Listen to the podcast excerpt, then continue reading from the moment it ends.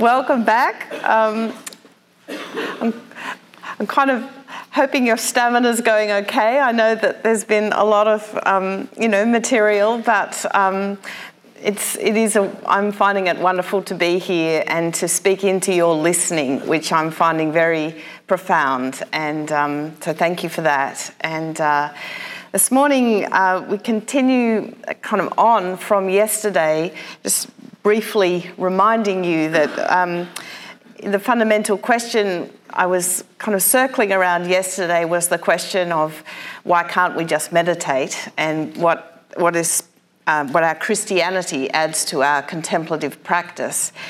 And the last talk yesterday sought to explore how meditating in the company of Jesus enables an ever deepening transformation of consciousness and enables us to discover ourselves more and more on the inside of the divine life and able to imagine our growth and our maturation in those terms. And I said at the end of the talk yesterday that this suggests that there is a particular gift that our world community for Christian meditation is called to receive, and a particular vocation we're called to be true to. So this morning's talk is called The Vocation of a Contemplative Community.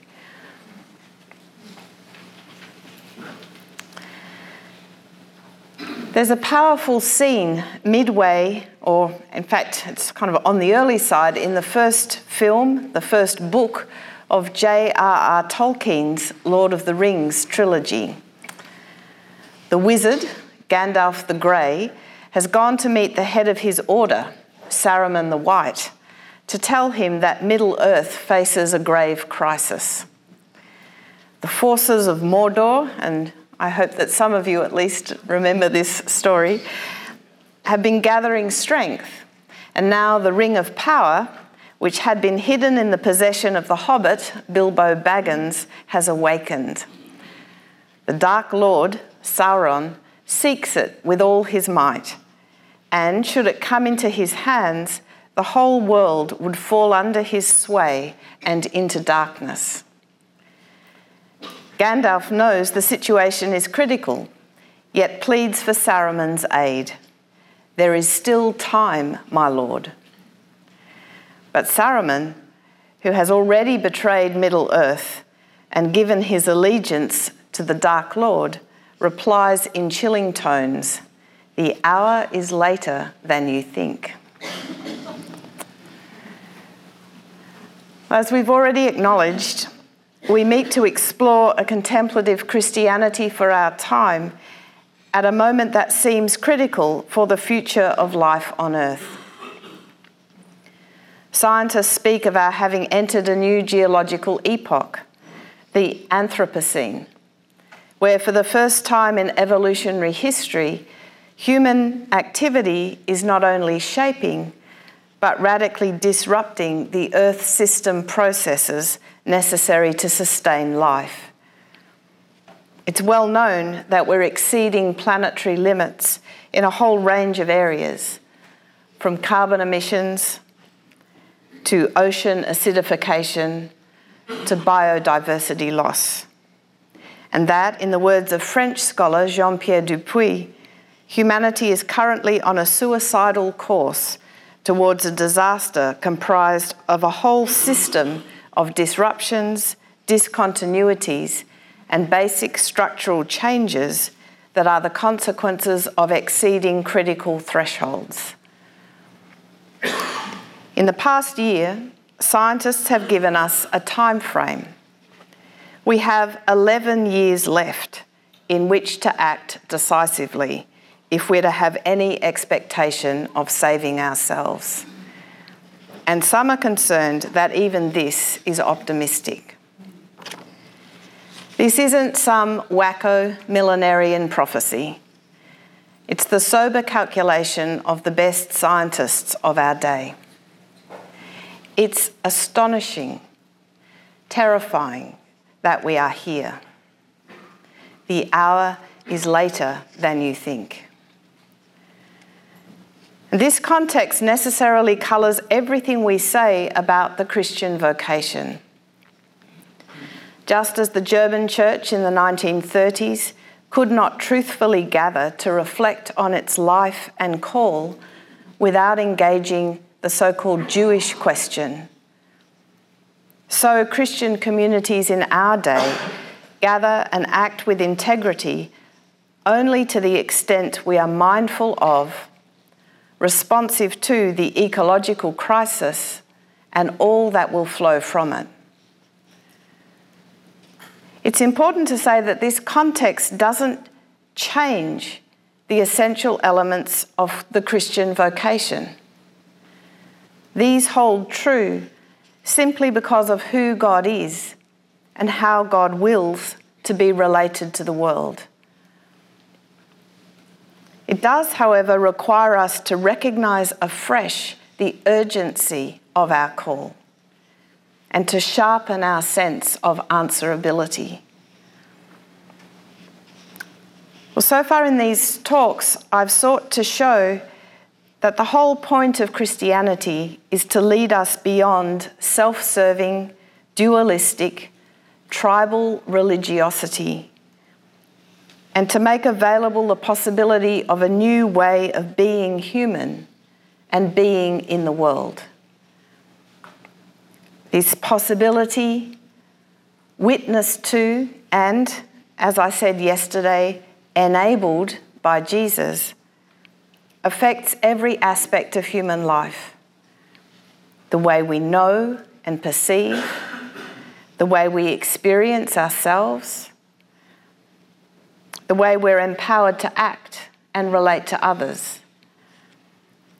And the heart of it all, I've suggested, is realizing that we are not and do not have to be the source of our own lives and meaning.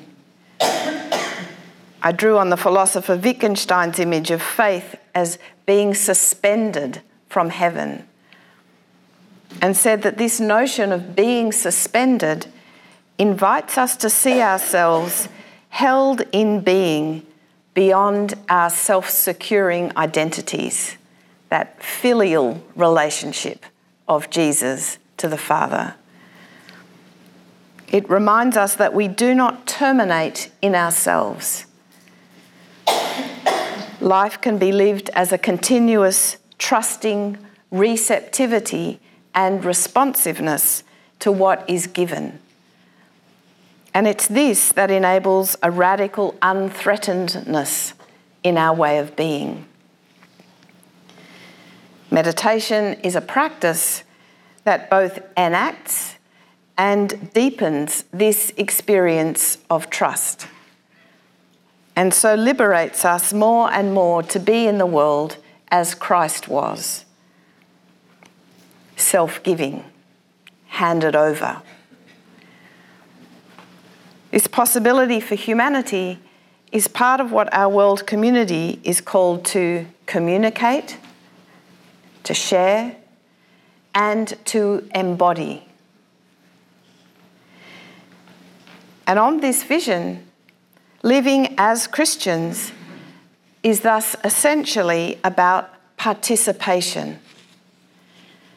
It's about incarnating in our lives God's way of being, joining with God in what God is doing. But what does this really mean? How is this vocation realised? And how might it matter for a world in crisis? Well, these are the questions I want to focus on this morning. And I'm going to identify what seem to me three key aspects of our vocation as contemplative followers of Christ aspects that correspond to the Trinitarian life of God as Creator, Redeemer, and Giver of life. This first section is called Co Creating. My Father is still working, and I also am working. These words from the Gospel of John reflect the New Testament's profound and emerging sense that Jesus is participating in and helping to fulfill the work of creation itself. In the text of John's Gospel, this insight is communicated in many and subtle ways. For example, Jesus' repeated practice of healing people on the Sabbath signifies not simply the breaking of a religious rule, but his deliberate denial that God is resting on the Sabbath day. Jesus is proclaiming, in effect, that the work of creation is ongoing.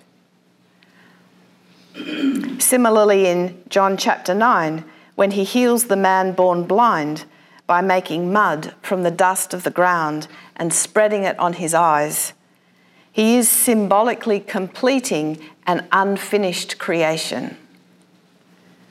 So that, as he says to his disciples, God's works might be revealed in him.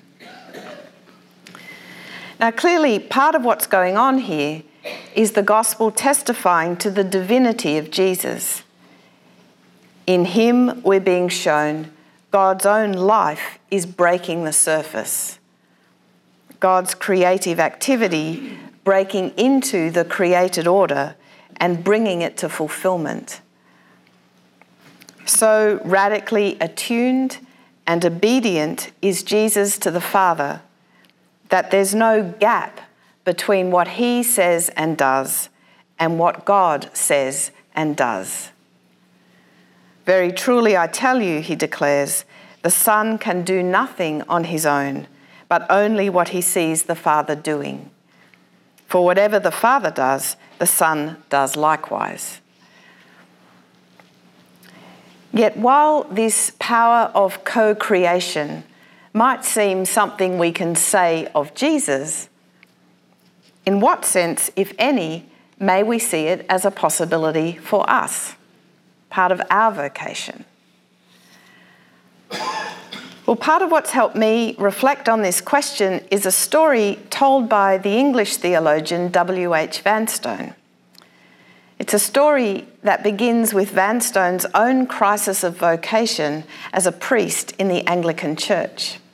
And, and while it might seem at first sight a bit of a digression, I'm going to ask you to bear with me as I kind of tell this bit of this story and then seek, by means of it, to explore this question of co creation.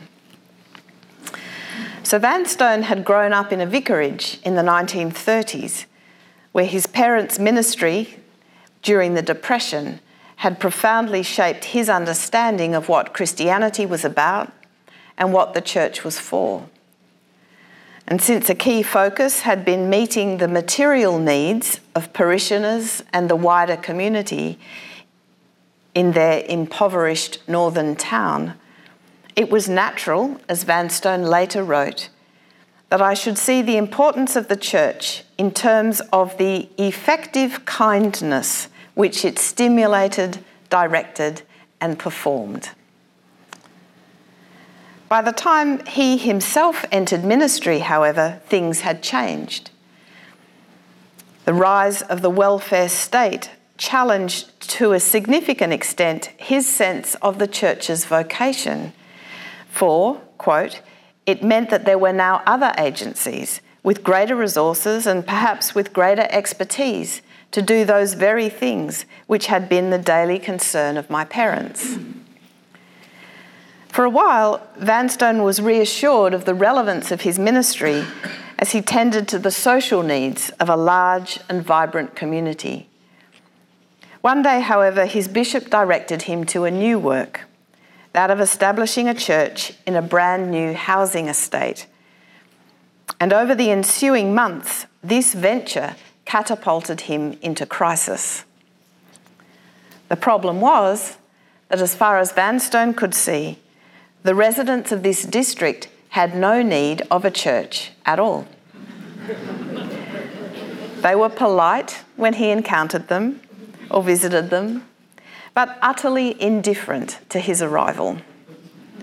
Their material needs were met by post war prosperity and the welfare state. Their social needs catered for by such civic amenities as the Dramatic Association and the Scouts. And their lives seemed happy and harmonious. Vanstone experienced his being there as superfluous and irrelevant. Here was Bonhoeffer's world come of age, and Vanstone became steadily more depressed. Then one day, in the midst of his despair, something totally unexpected erupted within him. I experienced, he said, a sudden and complete revolution of attitude.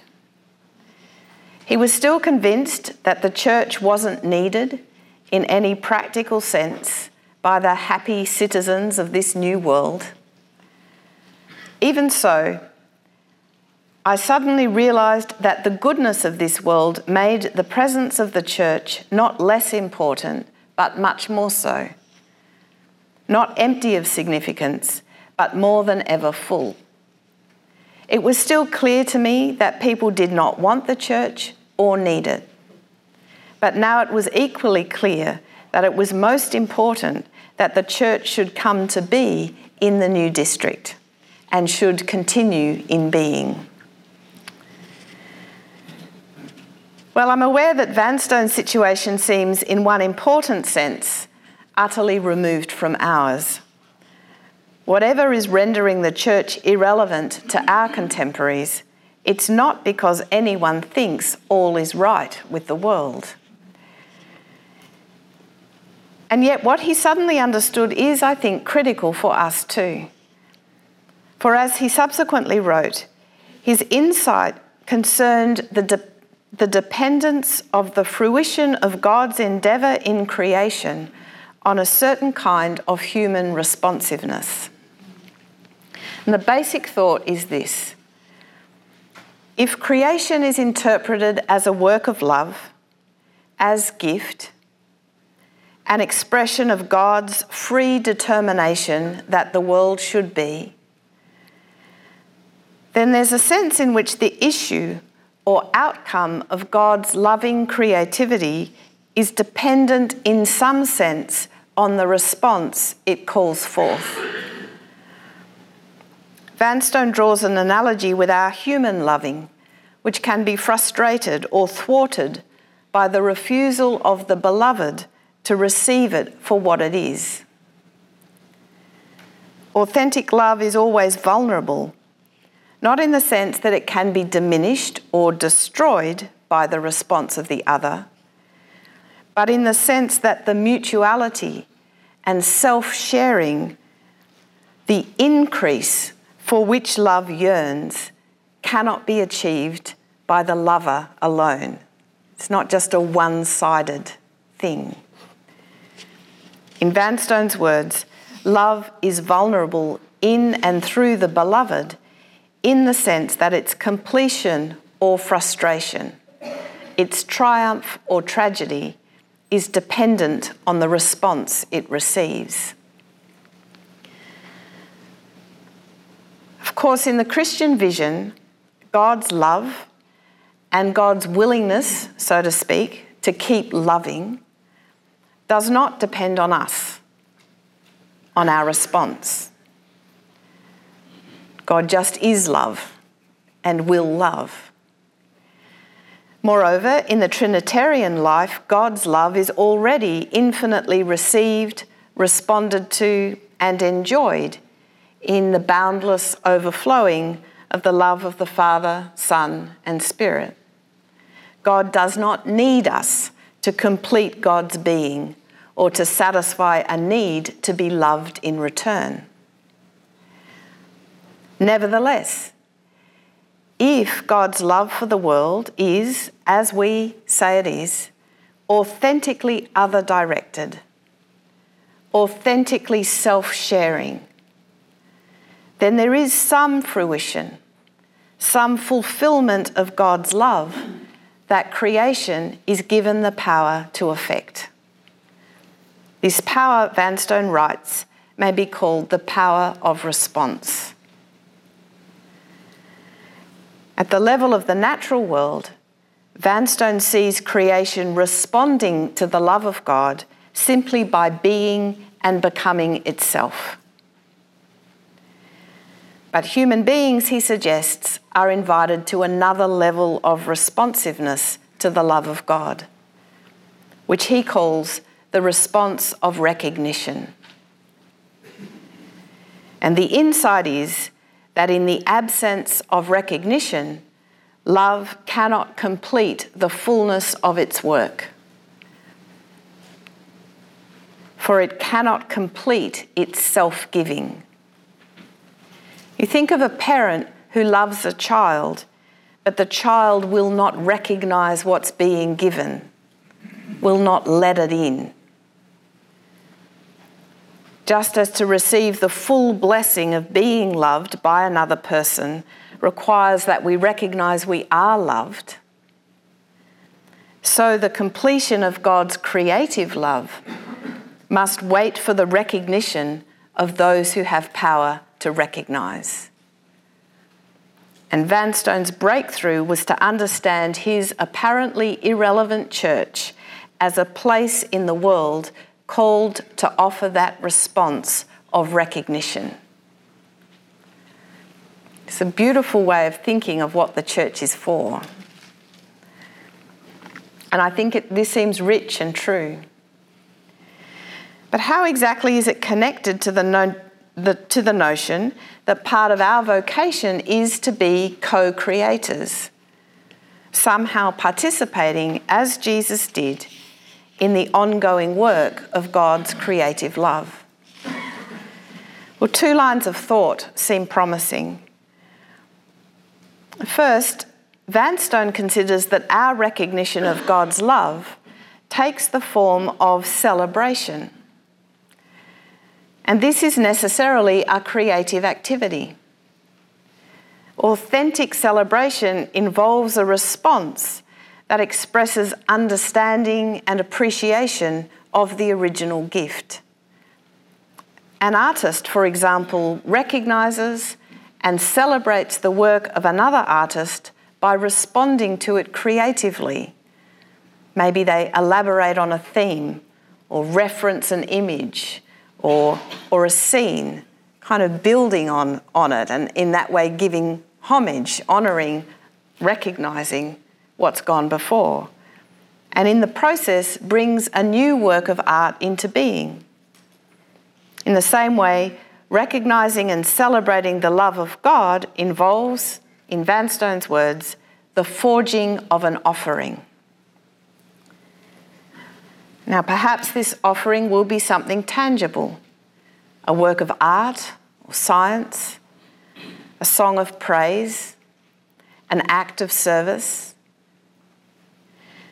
Perhaps something more inward, a deepening of awareness, the work struggling to understand, self giving in prayer.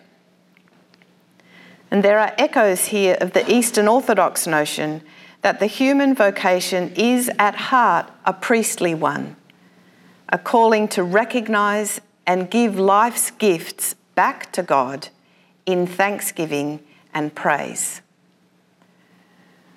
However, it manifests, the final triumph of the love of God, says Vanstone, is the celebration of God's love within that universe which has received that love. And this calls forth our conscious and creative responsivity, an artistry, if you like. So, this is one sense in which we may understand the call to participate in creation's continuing unfolding and fruition. But what about the creation itself? The living material world made by God? Is there any sense in which we can see our vocation to celebrate the world as having the power actually to co create life? In Australia, Aboriginal or First Nations people speak of singing up country. And this singing of the world, celebrating the gift, is part of how they believe the life and well being of land, plants, animals, and waters is strengthened and sustained. It seems a way of thinking less at home in the Christian imagination. But I wonder. Clearly, once we've begun really to recognise the world as a work of love, then destructive or exploitative ways of relating to creation become impossible. Apprehend God in all things, for God is in all things, said Meister Eckhart. Every single creature is full of God. Every creature is a word of God. If I spent enough time with the tiniest creature, even a caterpillar, I would never have to prepare a sermon so full of God is every creature. Once the world comes alive for us in this way, then we can no longer simply use and consume it heedlessly as a resource for our fleeting satisfaction, a dump for our refuse, an inert background to our human drama. But I want to suggest something even more than this. Because if it's true that the material world is an expression of love, and if Jesus' fully conscious receptivity to this love manifests in creation with healing effects, then is the thought of our being co creators in this sense so far fetched? The more we're drawn into the life of God, the more we know that love goes all the way down. How then could it be that the quality of our love for a world wrought of love would not contribute to its increase? More and more, I sense in this time of ecological crisis that actively, consciously loving the world really matters. Loving not just as warm feeling, but as paying attention to a leaf, cloud, an insect. Love as listening for, being with, delighting in. Such active loving regard for the world is, of course, not in place of radical lifestyle change or political efforts to reduce emissions, transform economic systems, and so on. But the spirit in which we undertake our efforts to avert and ameliorate calamity matters deeply. Without love, we gain nothing. Yet, if loving this way is part of what it means for us to respond to, to respond to our vocation to participate in the divine life as co creators, then what happens when love and life are refused, rejected, or destroyed? And this leads directly to the second aspect of the Christian vocation that I want to highlight and this is the call to undergo, to suffer with, to be a pain bearer.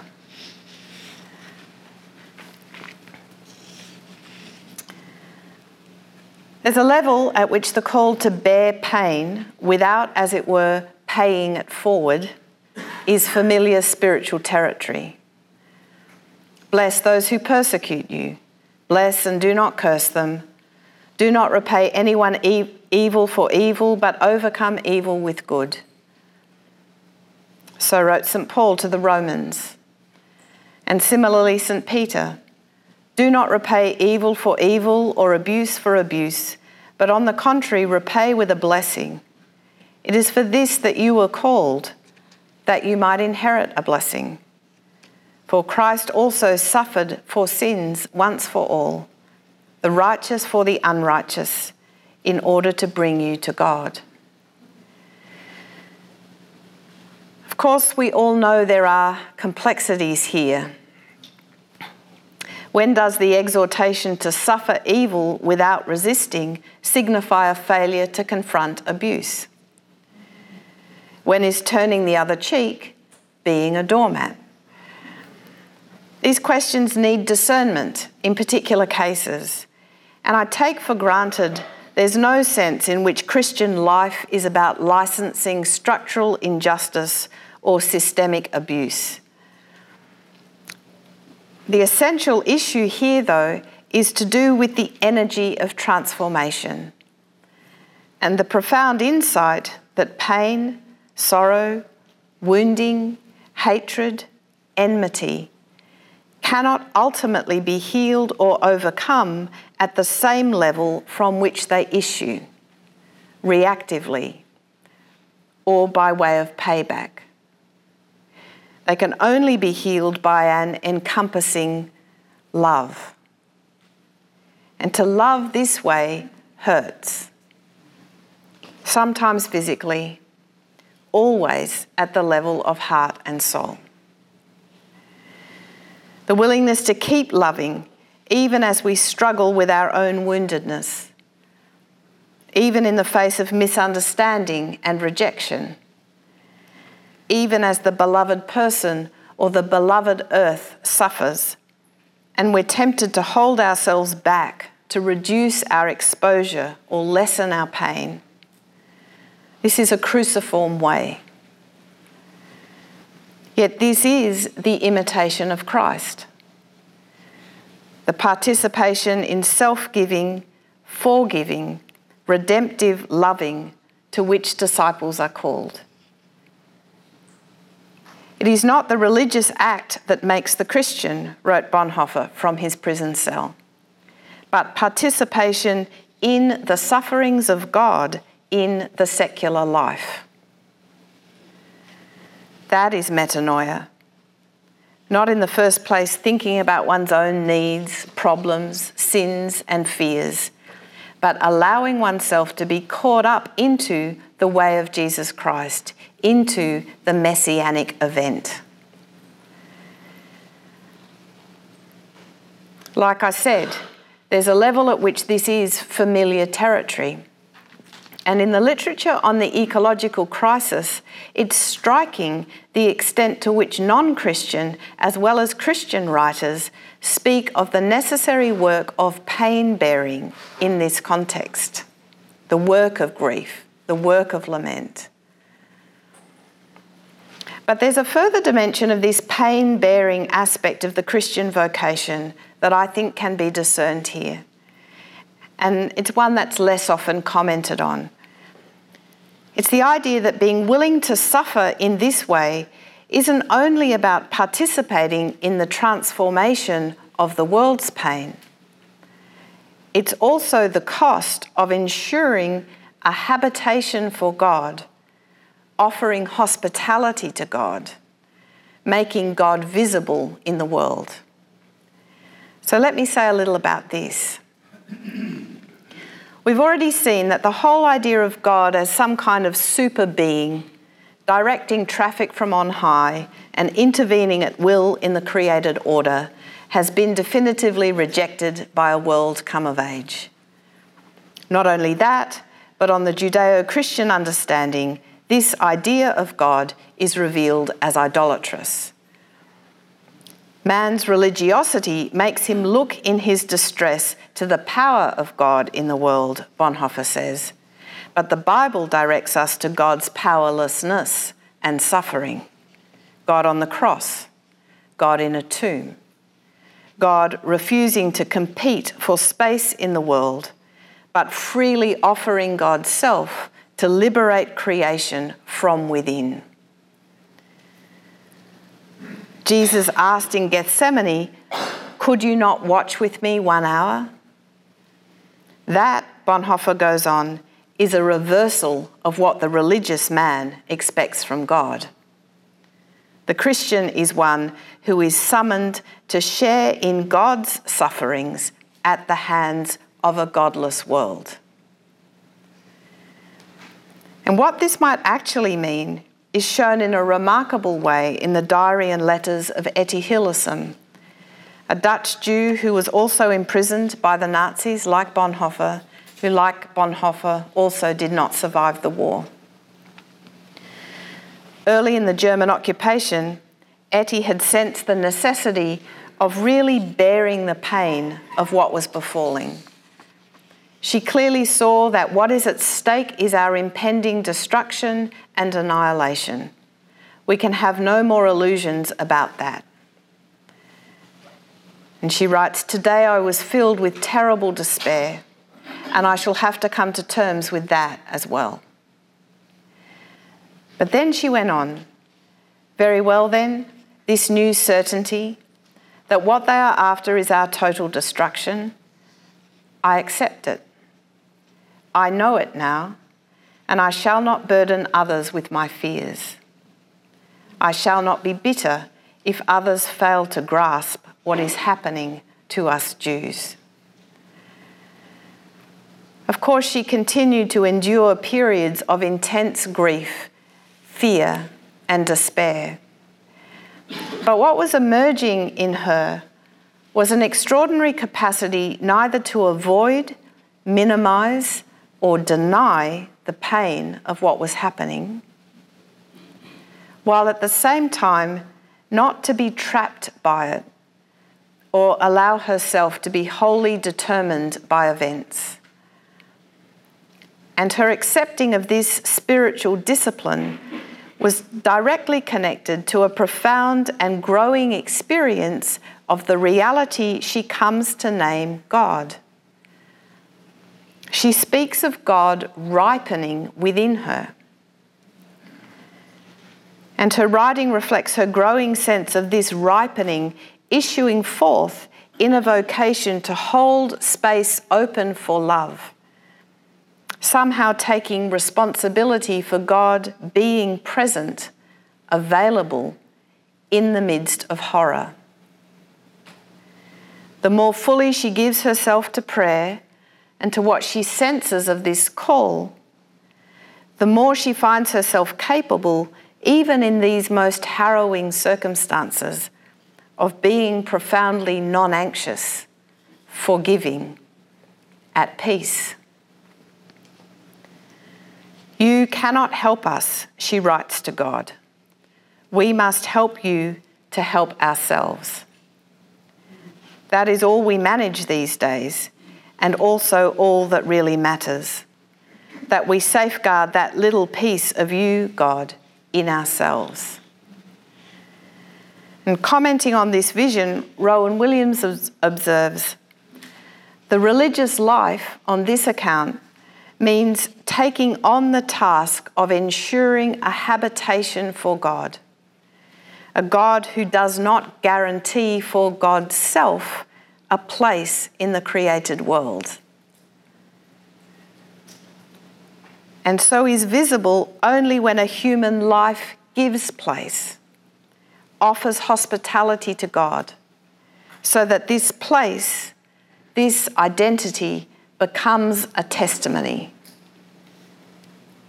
See that idea that God isn't something else, God isn't just going to beam down like Scotty, you know, like it's, it's, the, the habitation of God in the human world is the lives that offer God hospitality.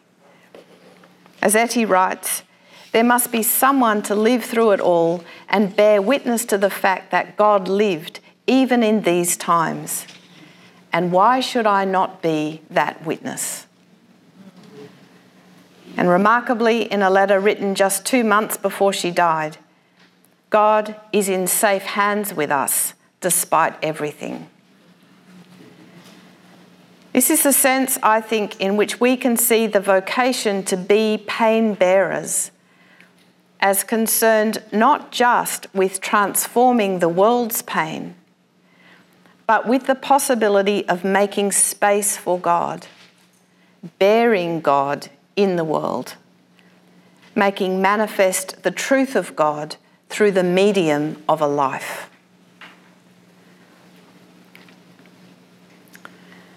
So, so far, then, I've identified what seem to me two key aspects of the Christian vocation. I've spoken of the call to be co creators and pain bearers. And last of all, I want to touch on the call to live now from God's promised future, living in hope.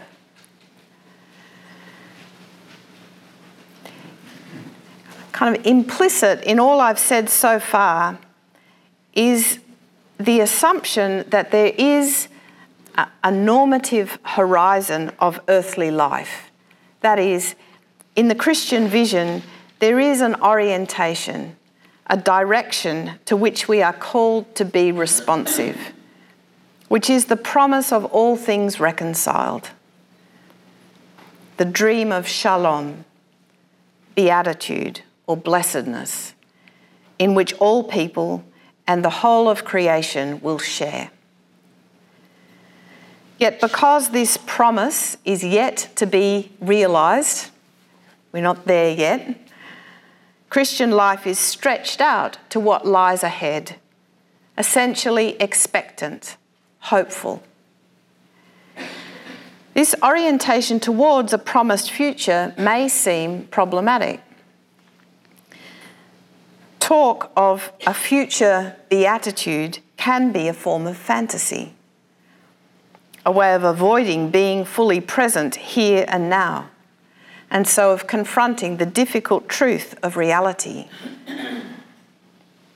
Historically, a vision of the world to come as compensating for the misery of earthly life has all too often been deployed to justify inaction in relation to injustice and oppression. We see it even today among some Christians in relation to the climate crisis. Oh, it doesn't really matter because there'll be a new creation and, you know, whatever. Uh, the poor, the abused, the dispossessed have been told to put up with unspeakable conditions because your reward will be great in heaven.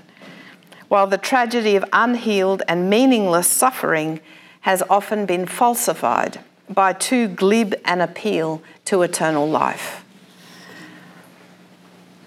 So, what's critical here, I think, is the difference between a wishfulness that seeks to bypass the way things are and a hope forged in the undergoing of the way things are.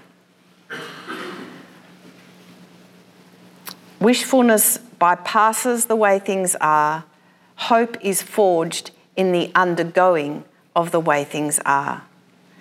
Authentic hope is not invented but discovered.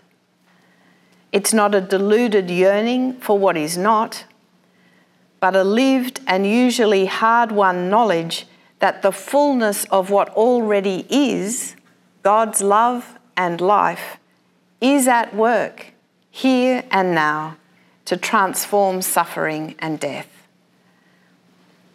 Like resurrection, hope is the gift of aliveness, possibility, and newness in the midst of what had seemed closed and impossible. In human experience, it arrives as empowerment to live out that fullness in the face of all that contradicts it. So it's that sourcing in that other energy. In other words, and this is crucial, unlike wishful thinking, hope is conceived not in lack, but in wholeness. We enjoy, Paul says, the first fruits of the Spirit.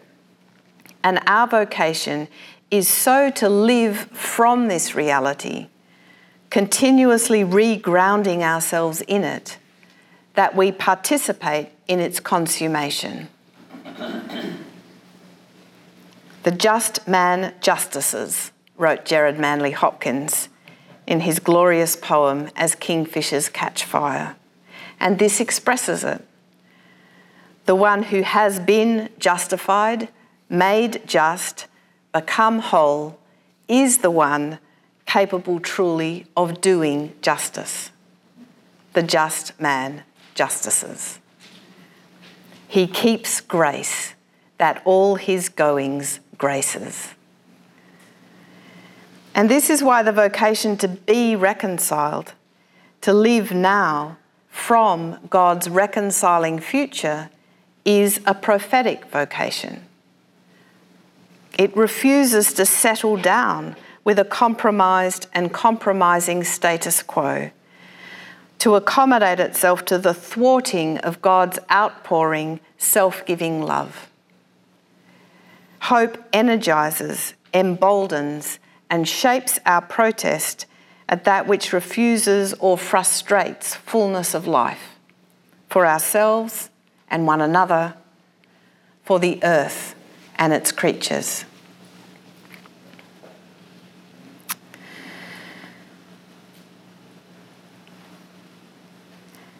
A contemplative Christianity is no longer stuck at the level of dualistic devotion, supplication, and propitiation. Rather, through Christ and in the power of the Spirit, we are called to incarnate in our own lives God's way of being, to join with God in what God is doing.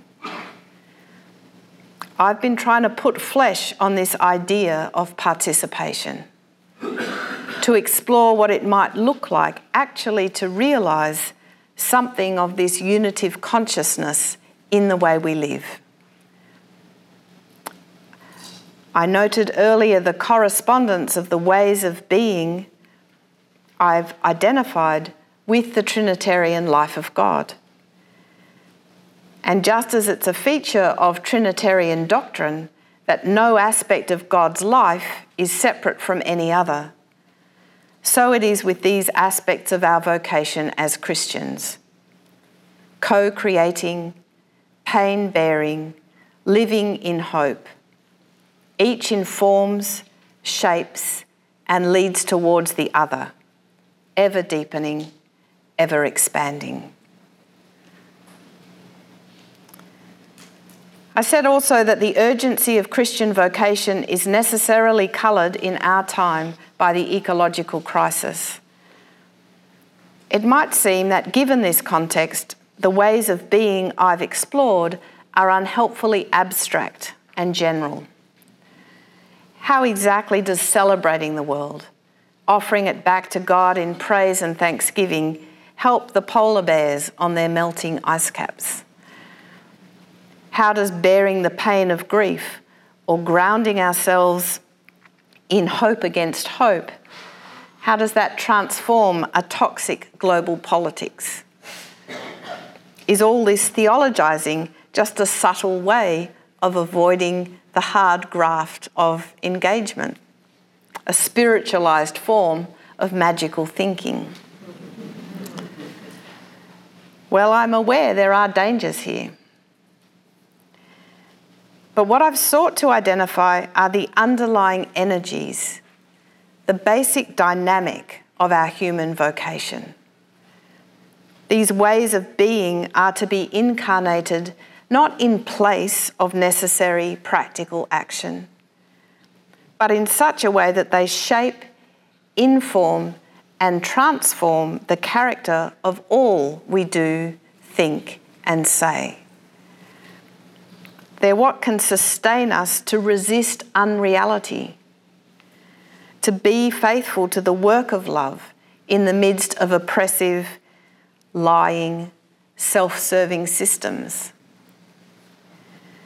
Just how they show up as we work and live in our various situations as parents and grandparents, as scientists, economists, activists, ministers, educators, healers, consumers, citizens, and so on.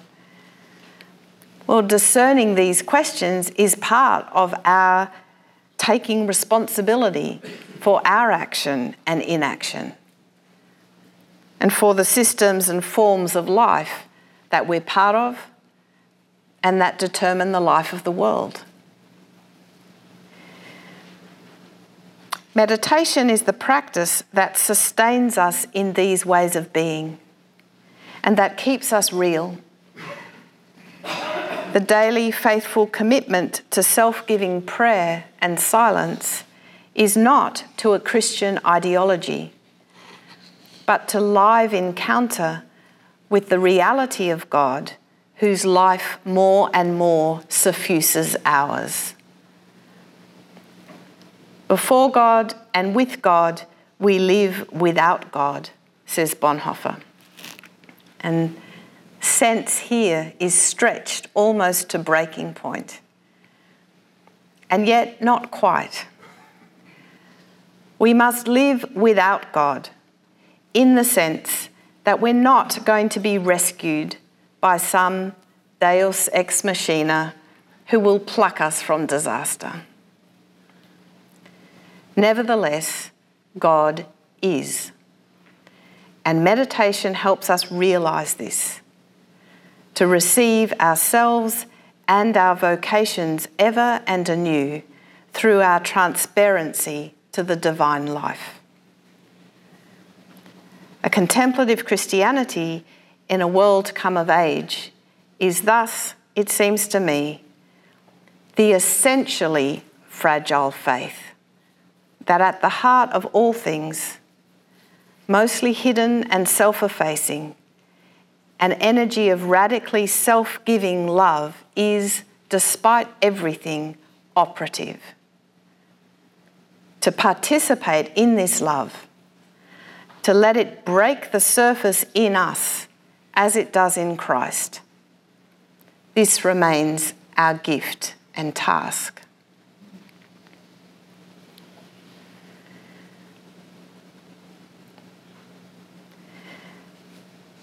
After the betrayal of Saruman the White, it was to another hobbit, Frodo Baggins, that fell the apparently impossible task of bearing the ring into Mordor to be destroyed.